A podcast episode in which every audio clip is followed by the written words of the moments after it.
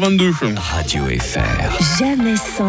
Jérémy Croza récemment primé. Bravo Jérémy. Hein Salut les Crozous ouais Ouais, ouais t'as vu Mike, la, la semaine passée, il y avait mon nom dans les journaux. Oh là là. t'es célèbre maintenant. Ouais, c'était pas pour un fait divers glauque, pour une fois. hein. non, c'est parce que, comme tu disais, bah, la Société suisse des auteurs m'a décerné le prix d'humoriste émergent de l'année. Bravo.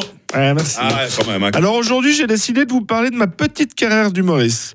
Alors c'est pas facile de se dire qu'on va se lancer dans l'humour, hein, surtout quand on est suisse, et fribourgeois, et broyard, et de l'enclave de Surpierre.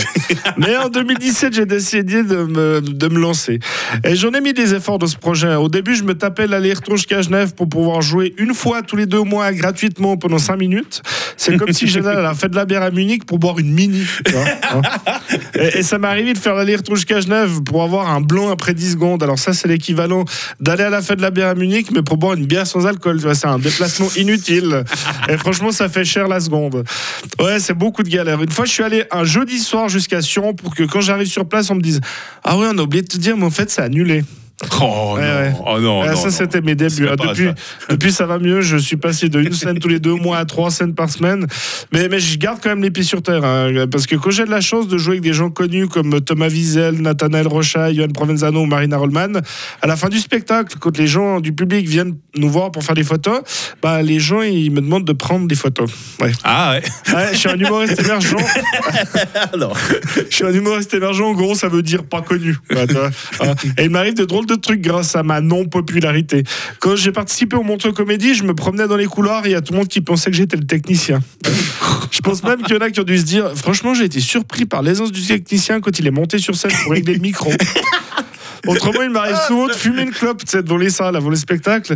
Et souvent, les gens, bah, ils me montrent leur billet parce qu'ils pensent que je suis l'agent de sécurité. Ah bah c'est vrai que t'en imposes hein, quand même. Ah ouais, c'est normal. J'ai hein. j'ai la coupe de cheveux qui va avec aussi. hein. Et en février 2020, j'avais pris la grande décision de quitter mon travail pour me lancer à 100% de l'humour. Et j'ai signé un contrat pour jouer mon spectacle toutes les semaines à Paris.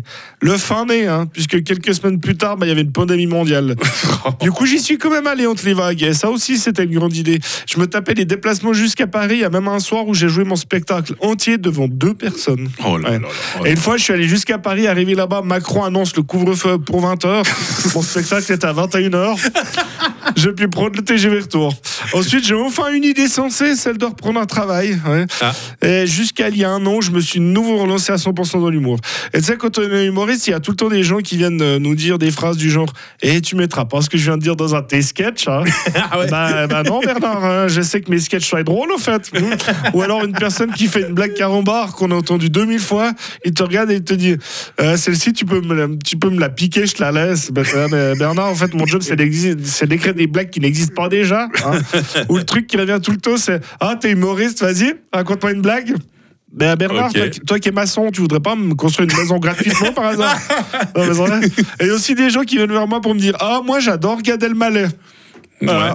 Ah bah c'est cool, hein. est-ce que ça t'est déjà arrivé d'aller au McDo pour leur dire Ah bah moi j'adore les pizzas? Ah non Et il y a aussi ce commentaire qui revient tout le temps sous mes chroniques radio, d'ailleurs euh, j'aimerais que vous arrêtiez, c'est Oh mais copie Yann Marguet alors Bernard, c'est pas parce que le seul humoriste radiophonique que tu connais soit Yann Marguet que tout le monde le copie. hein.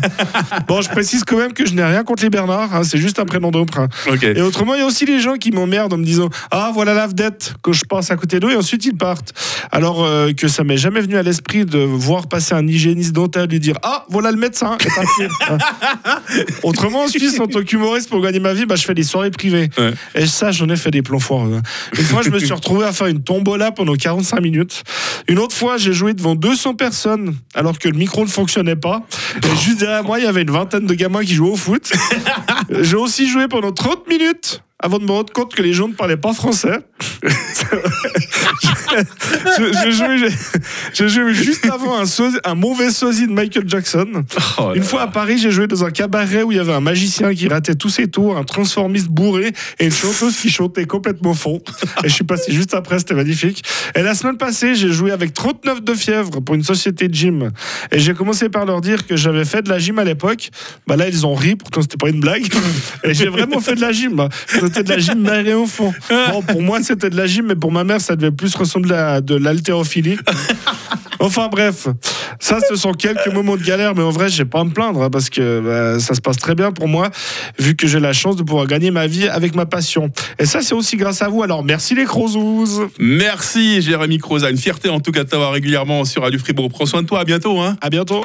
Radio FR. Jamais sans. Les best-of tout au long du week-end prolongé. 7